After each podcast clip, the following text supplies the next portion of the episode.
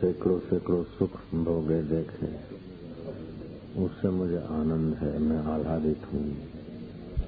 और हज़ारों हज़ारों गलतियाँ की होगी और दुख भोगे, उसका भी मुझे आनंद है। कि गलतियों ने सिखा दिया कि ये जीवन जीने का तरीका ठीक नहीं। दुखों ने सिखा दिया कि ये दुखालय, विकारी सुख में आसक्त होना ठीक नहीं। घर बार छोड़कर भाग गए और सबको ठुकराते रहे और अपने शरीर को भी सताते रहे, कष्ट सहते रहे, दुख भोगते रहे। ये भी ठीक नहीं। और भोग विलास में लट्टू होके गिरे रहे। वो भी जीवन जीने का ढंग ठीक नहीं। न भोग में, न अति त्याग में, हम तो मध्य मार्ग में। शरीर को खिलाना, पिलाना औषधवत, जीवन जीने के साधन औषधवत उपयोग करके। जीवन का पुष्प जीवन दाता के स्वभाव में खिलने के लिए मेरा चैतन्य आत्मा जितना भीतर है, वही तो वही बाहर भी है। जितना आज है, वही कल है और परसों है। आज और कल मन की कल्पना है। आज और कल को जानने वाला वही मैं, चैतन्य। हर दिल में मैं मैं करता हुआ, मन बुद्धि को सत्ता देता हुआ वही सत्ताधीश और मन बुद्धि से पार भी वही चिदाकाश। एक आत्मदृष्टि ही सार है, बाकी सब परिश्रम है। एक आत्मज्ञान ही जीवन का आदर्श होना चाहिए, लक्ष्य होना चाहिए। जिसके जीवन का कोई लक्ष्य नहीं है, कोई आदर्श नहीं है, उसका जीवन घोर अंधकार में में बिखर जाता है। जिसके जीवन का लक्ष्य है, आदर है, चाहे वो हज़ार गलतियाँ कर ले, फिर भी कभी न कभी वो उस लक्ष्य को पा लेगा, जिसका लक्ष्य नहीं, वो दस हज़ार गलती करेगा। जिसके जीवन का लक्ष्य वही है कि सर्वत्र ओत प्रोत चैतन्य घन है। कीड़ी में भी ज्ञान है, परमात्मा ज्ञान स्वरूप है, चेतन स्वरूप है, आनंद स्वरूप है। कीड़ी में भी ज्ञान है, क्या खाना, क्या न खाना, कहाँ रहना और कहाँ से भाग जाना। ज्ञान तो उसमें भी है। चेतना भी दिखती है और कीड़ी सुख के लिए यत्न करती है। तो सत्यम ज्ञानम अनंतम ब्रह्म, वो सत्य स्वरूप, ज्ञान स्वरूप, आनंद स्वरूप, अनंत ब्रह्म। सूक्ष्म से भी सूक्ष्म है और स्थूल से भी स्थूल है। कीड़ी, मकोड़ा, बैक्टीरिया में भी।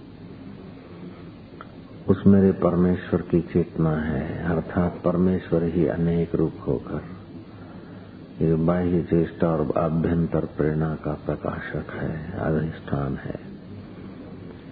इंद्रिया, मन, बुद्धि चेष्टा करते हैं, उन्हें खट्टा मीठा अनुभव होता है। फिर भी उन सब अनुभवों से पार जो मेरा आत्मा है, मेरा वही चैतन्य अनुभव अनुभव का भी आधार है। बुद्धियाँ बदलती है, मन बदलते हैं, चित्त बदलते हैं, शरीर बदलते हैं, दरिया बदलते हैं, दरिया के किनारे बदलते हैं। ये सब उस चेतन की लीला है, चेतन में स्पूर्णा है। वह चेतन का स्पूर्णा है, उसी को आह्लादनी शक्ति बोलते हैं, माया बोलते हैं। जैसे दूध और दूध की सफेदी अभिन्न है, ऐसे मेरा चैतन्य आत्मा और उसकी स्पूर्ण शक्ति अभिन्न है। ये जगत हरि रूप है, हरि जगत रूप होकर दिखते हैं। स्पूर्ण फुर फुर के बदल जाता है, लेकिन स्पूर्ण का आधार अस्पुर है। जैसे सागर में तरंग उत्पन्न हो होकर लीन हो जाते हैं, लेकिन सागर का तल में शांत जल है, ऐसे ही विशाल उदधि, उसमें कोई बड़े तरंग, कोई छोटे तरंग है, कोई मलिन तो कहीं शुद्ध तरंग। सारे छोटे, बड़े, मलिन और शुद्ध उसी सागर में है। ऐसे मेरे आत्म सागर में कहीं शुद्ध, कहीं अशुद्ध, कहीं छोटा, कहीं बड़ा दिखता है। और उसी में दिखता है, जैसे सड़क पर लहर नहीं दौड़ती, तरंग सड़क पे दौड़ता नहीं देखा वो पानी में ही पैदा होता है, पानी में ही दौड़ता है और पानी में ही समा जाता है, फिर पानी में उठता है। फिर कोई ऊँची तरंग हो, कोई नीची तरंग हो, कोई छोटी तरंग हो, कोई मोटी तरंग हो, कोई कादव कीचड़ के इलाके में मलिन तरंग हो तो कोई बालू के प्रदेश में स्वच्छ तरंग हो। यह है, सब उदधि की सब उसी सागर की महासागर की है। ऐसे कोई छोटा है, कोई बड़ा है, कोई पवित्र है, कोई अपवित्र है, कोई अपना है, कोई पराया है। उसी विराट, विशाल विशाल मेरे चैतन्य सागर की ही सारी तरंगे हैं। तरंगे उठती है, नाचती है, टकराती, लड़ती, झगड़ती है, मिटती है किल्लोल करती है। फिर भी सागर से अलग नहीं हो सकती, ऐसे ही संसार की सब चेष्टाएँ।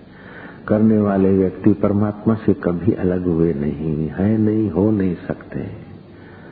हम उसी परमात्मा में विश्रांति पा रहे हैं, हम उसी परमात्मा में हंस रहे खेल रहे ये हज़ार हज़ार गलतियों के जो मुझे सबक मिले हैं, जब जब ईश्वर दृष्टि की तब सुख पाया, शांति पाई, आनंद पाया, उत्तम विचार हुए। और जब जब अच्छे बुरे की दृष्टि की, अपने और पढ़ाई की दृष्टि की, नाम और रूप में आस्था की, तब तब धोखा खाया। और मुझे आनंद है कि धोखा खाने पर भी हम कुछ सीखे हैं, और अनुकूलता आने पर भी कुछ सीखे हैं। अनुकूलता कहती है कि परमात्मा आनंद स्वरूप है। और धोखा से जो दुख मिला, उसने ये बताया कि अज्ञान की निगाह दुखदायी है। तो हमने जो प्रतिकूलताएँ सही या दुख सहा या दुख खाए, उसका भी हमें मज़ा है। अगर ये गलतियाँ और दुख प्रतिकूलताएँ विघ्न और बाधाएँ न होती तो शायद हम उतने उन्नत भी नहीं हो पाते। ये हमारे सारे जीवन के अनुभव हैं, प्रतिकूलता और दुख भी हमें कुछ सीख दे जाते हैं, और अनुकूलता भी हमें कुछ आनंद और उल्लास दे जाती है। सारे जीवन की, सारे यात्राओं की मीमांसा यह है कि हमारे पास अनुभव का फल है। अनुभव रूपी फल का हम आदर करते हैं कि जब जब देह भाव से आक्रांत होकर, जब जब संसार के उन चलित तरंगों को ही सार समझकर, तरंगों के आधार को भूले हैं, तब तक दुख उठाए हैं। और जब जब तरंगों के आधार को सत्य समझकर, तरंगों को लीला समझकर संसार में बिछरे हैं, तब तब आनंद और सुख और ईश्वर की मस्ती का अनुभव होता है।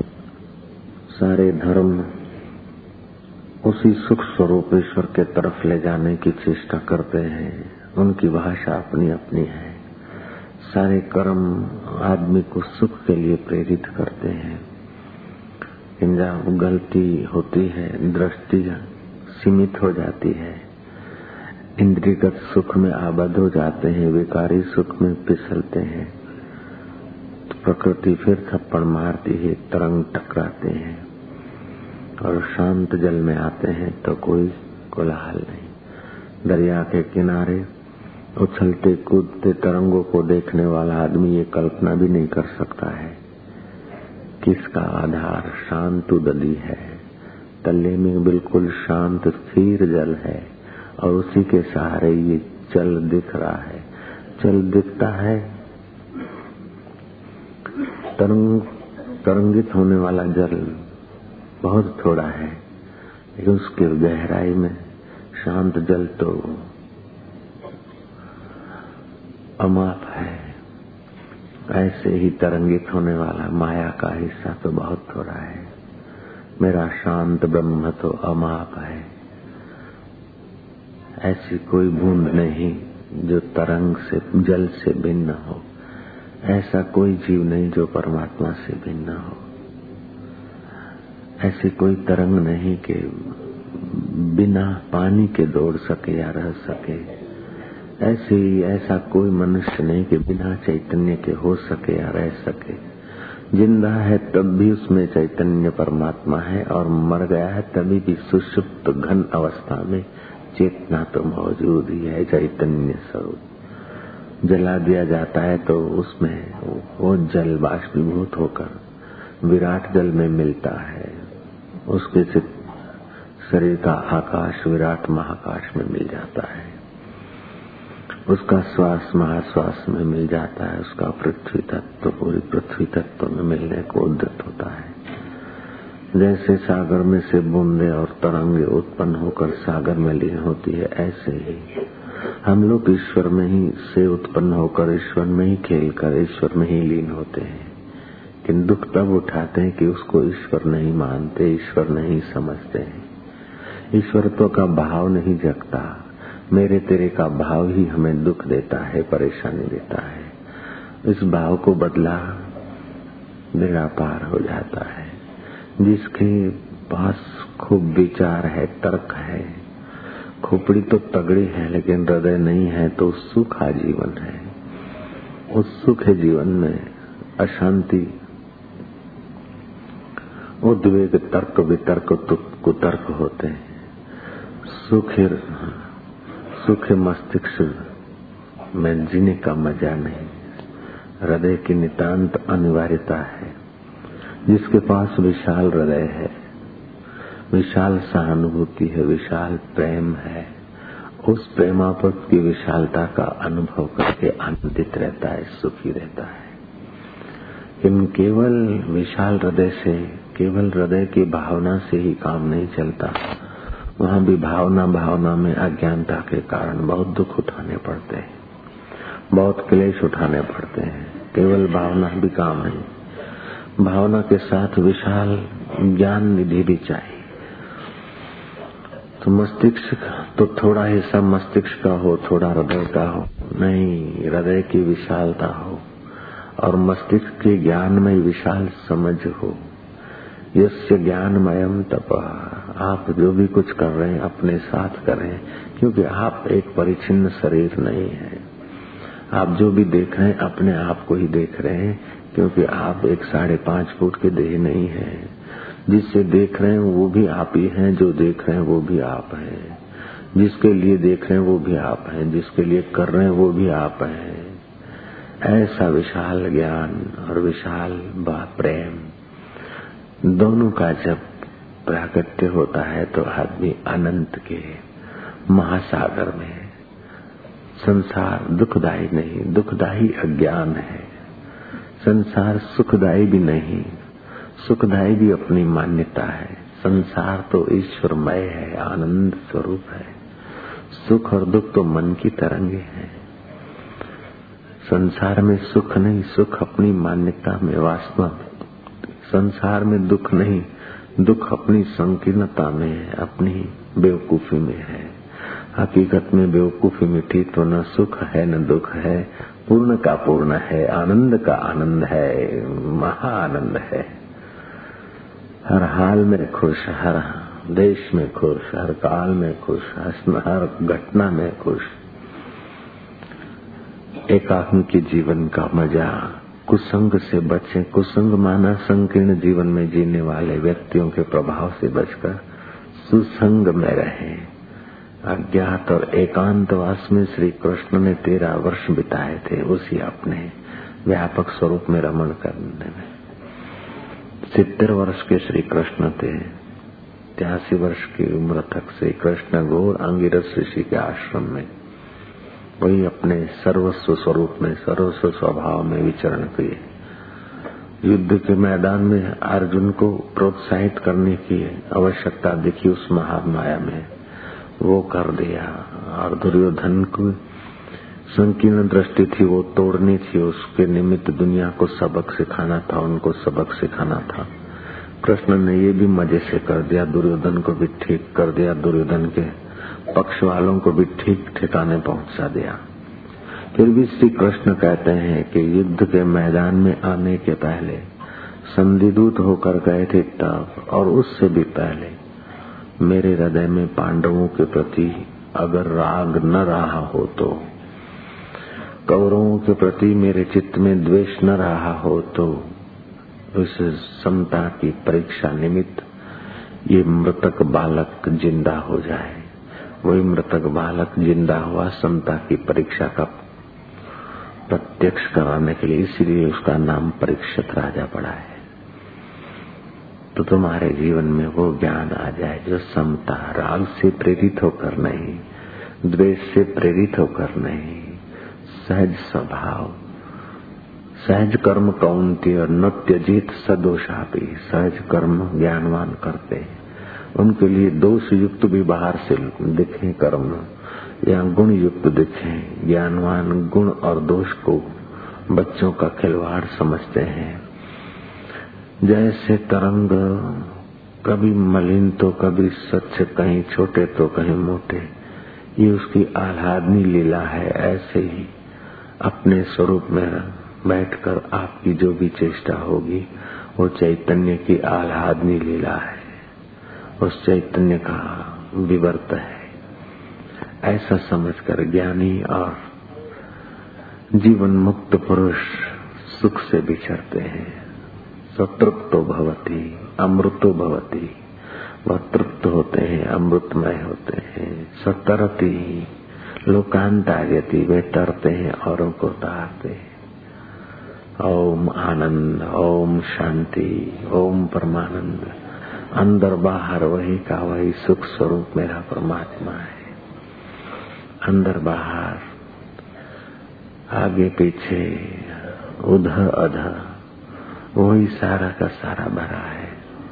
जैसे मछली के आगे, पीछे, ऊपर, नीचे, अगल बगल जल राशि भरी है और मछली के पेट में भी वही है और मछली के खून में भी वही जल तत्व है।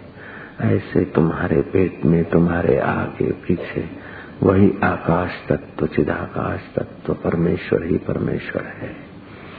इस प्रकार का भाव इस प्रकार का ज्ञान और विशाल दृष्टि, विशाल हृदय और दिव्य ज्ञान की जब एकता होती है तो अनेक में एक और एक में अनेक का साक्षात्कार हो जाता है। वो सदा साक्षात है, कभी दूर नहीं, कभी पराया नहीं।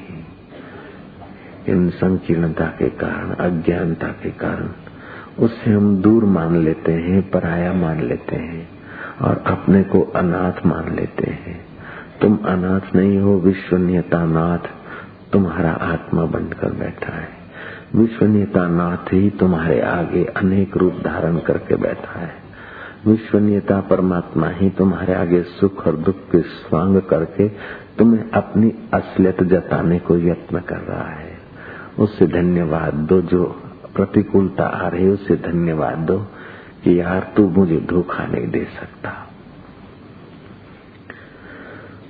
1942 में एक जीवन मुक्त महापुरुष ने कुछ संकल्प किया होगा कि अब सब तो ही है तो बोलेंगे नहीं, अंतिम श्वास होगा इस देह का, तब कभी बोल लेंगे। दूसरे महायुद्ध में सैनिकों द्वारा वो पकड़े गए। पूछने पर न बताया तो सैनिकों को और संदेह हुआ। अपने मुखिया के पास, कर्नल आदि के पास ले गए। उन्होंने पूछा, तुम कौन हो? कहाँ से आए हो? जासूसी शक में पकड़े गए थे वो महात्मा। महात्मा ने संकल्प कर रखा था कि जब सब रूपों में तो ही है तब क्या बोलना जब आखिरी आखिरी दम होगा। तब कहीं बोल देंगे, उसके पहले नहीं बोलेंगे।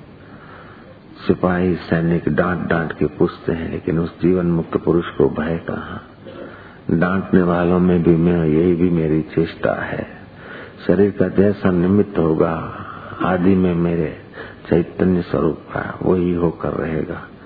भयभीत क्यों होना? और उनके प्रति उद्विग्न क्यों होना? महात्मा जो के त्यों खड़े रहे। पूछने वाले पूछ पूछ के थक गए। कौन हो? कहाँ से आए हो? क्या नाम है? क्या गाँव है? क्या ठाम है? अगर नहीं बोलते तो फिर भाला भोंक देंगे, सदा के लिए न बोला कर देंगे। उस महात्मा पर वो कोई प्रभाव न पड़ा। आखिर उन मूर्ख सैनिकों ने उठाया भाला। कंठ को मार्मिक जगह होता है, वहाँ भाला रखा। फिर भी उस जीवन मुक्त महापुरुष को भय नहीं हुआ और जानते हैं कि सब आह्लादनी लीला है। जैसे सागर में सब तरंग है, ऐसे ही पर ब्रह्म परमात्मा में सब चेष्टाएँ हैं। और मूर्ख सैनिकों ने आखिर भौंका। भाला भौंकने का आदेश दे दिया मुखिया ने। भाला भोंक दिया गया, रक्त की धार बही। तब उस महात्मा ने अमृत वचन कहे कि यार, तू सैनिक बनकर आएगा, यार, तू भाला बनकर आएगा तो भी मुझे अब धोखा नहीं दे सकता, क्योंकि मैं पहचान दो, उसमें भी तो ही तो है, सब तो ही तो है। शरीर की पूर्ण होती जिस ढंग से होनी है होकर रहेगी, लेकिन अब तू मुझे धोखा नहीं दे सकता। आज तक मानता था, वो अलग है, मैं अलग हूँ, वो गैर है, वो गैर हूँ, लेकिन ये एक ही चैतन्य रूपी महासागर के भिन्न भिन्न तरंगे ही हैं। ना कोई शत्रु, ना कोई मित्र, ना कोई अपना, ना कोई पराया। सब परमेश्वर ही परमेश्वर है। निर्विकार नारायण ही नारायण है। मेरा चैतन्य परमात्मा ही है। ओम ओम।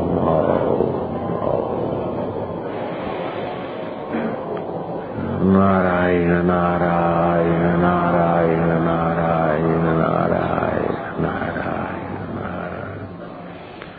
ऐसे ज्ञानवान को जिसका विशाल ज्ञान है और विशाल हृदय है, ऐसे ज्ञानवान को मृत्यु भी दिखता है तो मृत्यु भी तो ही है।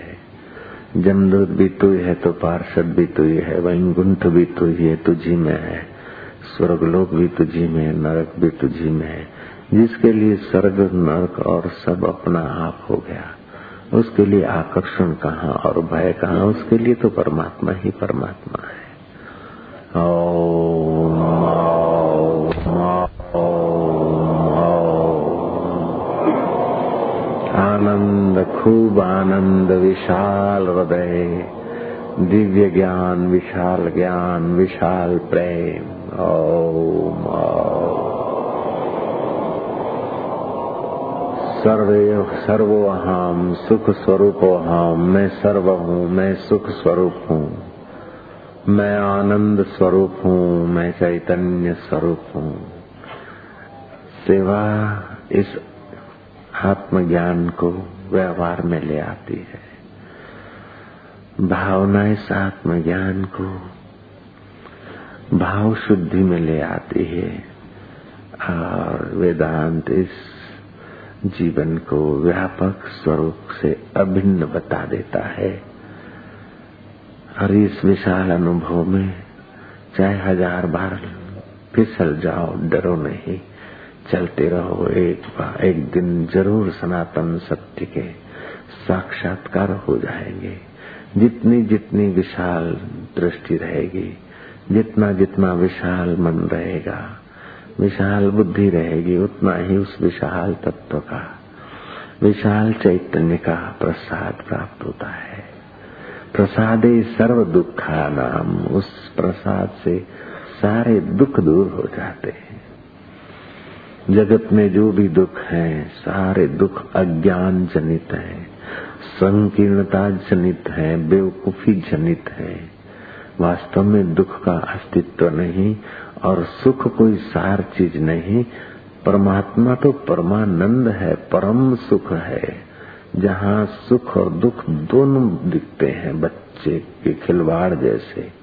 ऐसा अपना शांत आत्मा, चैतन्य आत्मा। हवा चलती है तभी भी हवा है और स्थिर है तभी भी हवा है। ऐसे ही परमात्मा की आह्लादनी शक्ति से जगत बनते हैं। और सुख दुख हाई हो घोड़ा रे होता है, तब भी वही है। और शांत भाव है तब भी वही है। ऐसा जो जानता है वास्तविक में जानता है, ऐसा जो देखता है वास्तविक में देखता है, ऐसा जो सोचता है वास्तविक में सोचता है, ऐसा जो समझता है वही समझदार है, बाकी ना समझो का खिलवाड़ है। ओ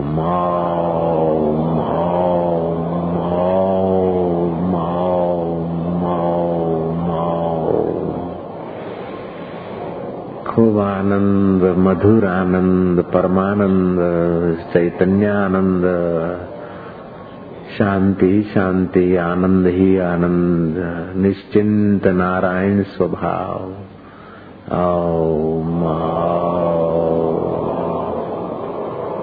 मधुर मधुर, आनंद आनंद।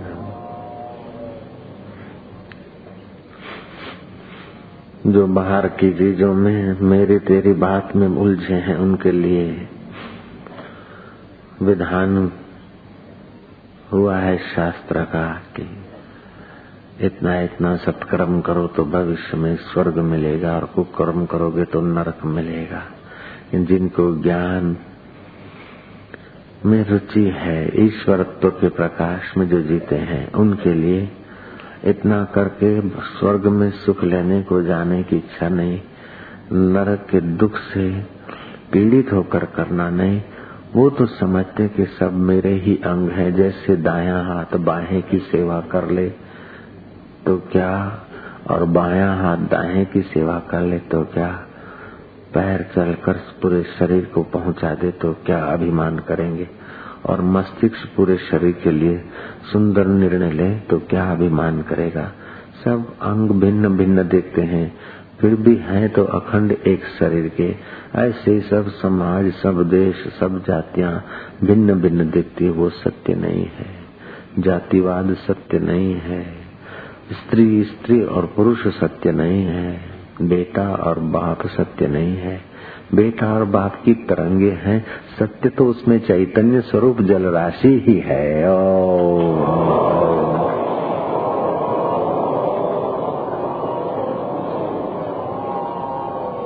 नारायण नारायण।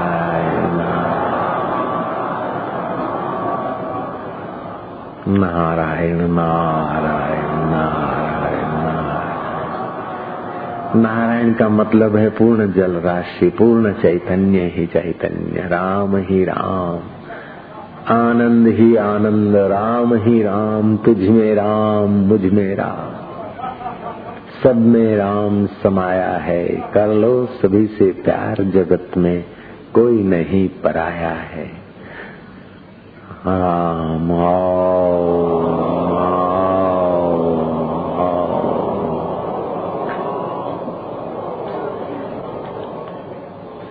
हे दुख देने वाले लोग और हे दुख के प्रसंग, हे सुख देने वाले और सुख के प्रसंग, तुम दोनों के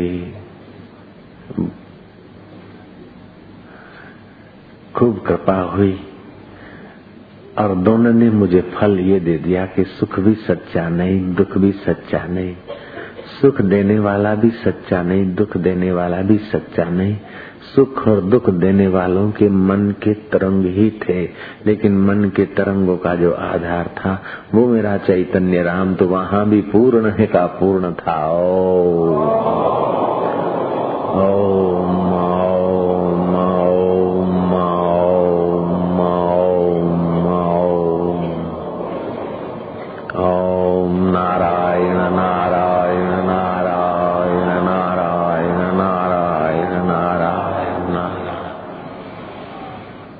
आनंद, मधुर आनंद, परमेश्वर का आनंद, निर्विकारी आनंद, निरंजन का आनंद, चैतन्य स्वरूप परमात्मा का आनंद। ओम। नर नारी में बसा हुआ, सुखी दुखी में बसा हुआ, अपने पराये में छुपा हुआ। छुपा हुआ भी है, ज़ाहिर भी है। अनंत है निर्विकार है निरंजन है है को भी कहने वाला है ओ नारायण नारायण नारायण नारायण नारायण नारायण नारायण कीड़ी में तू नानो लागे हाथी में तू मोटो क्यों બણ ને માથે બેઠો હાકણ વાળો તું को तू ऐसो खेल रचो मेरे दाता जहाँ देखूं वहां तू को तू લે ઝોળીને માગણ લાગ્યો દેવા વાળો દાતા તું કર ચોરીને ભાગણ લાગ્યો પકડને વાલો તું કો તું પણ બાળકને રોવા લાગ્યો છાનો રાખણ વાળો તું કર ચોરીને ભાગણ લાગ્યો પકડને વાળો તું કો તું લે જોડીને માગણ લાગ્યો देवा वालो दाता તું ऐसो खेल रचो मेरे दाता जहाँ देखूं आ तू को तू जल राशि में विशाल उदधि में भंवर भी तू ही है तो तरंग भी है जल देव तू ही है बुलबुले भी तू है और टकरा कर छिन्न भिन्न होने वाले जल की बूंदे और परपोटे भी तू ही है। अरे सेवाल तुझी से बनी है, तुझी में टिकी है। अब तुझे यार, हम थोड़ा थोड़ा जान रहे हैं। तू अंदर और बाहर पूरा का पूरा भरपूर है। इसीलिए नर नारी में तू ही इसीलिए तेरा एक नाम नारायण भी है। और इन तरंगों का साक्षी भी तू ही है। इसलिए हज़ार हज़ार विष्णु सहस्त्र के नाम में तेरा नाम साक्षी भी है। तू सब में रम रहा है, इसलिए तेरा नाम राम भी रख लिया है ऋषियों ने। तो सबको अपने आनंद स्वभाव में आकर्षित करता है, आनंदित करता है, इसलिए तेरा नाम कृष्ण भी है। तेरा नाम शिव भी है, तेरा नाम कृष्ण भी है, तेरा नाम राम भी है, और फिर मेरा नाम भी तुझी से है। और तेरा नाम भी मुझी से है, तेरा नाम ये है, वो भी मुझी चैतन्य से स्फूर्ता है। अर्थात तेरा और मेरा केवल तरंग है, वास्तविक में वही है। नारायण नारायण नारायण। ओम।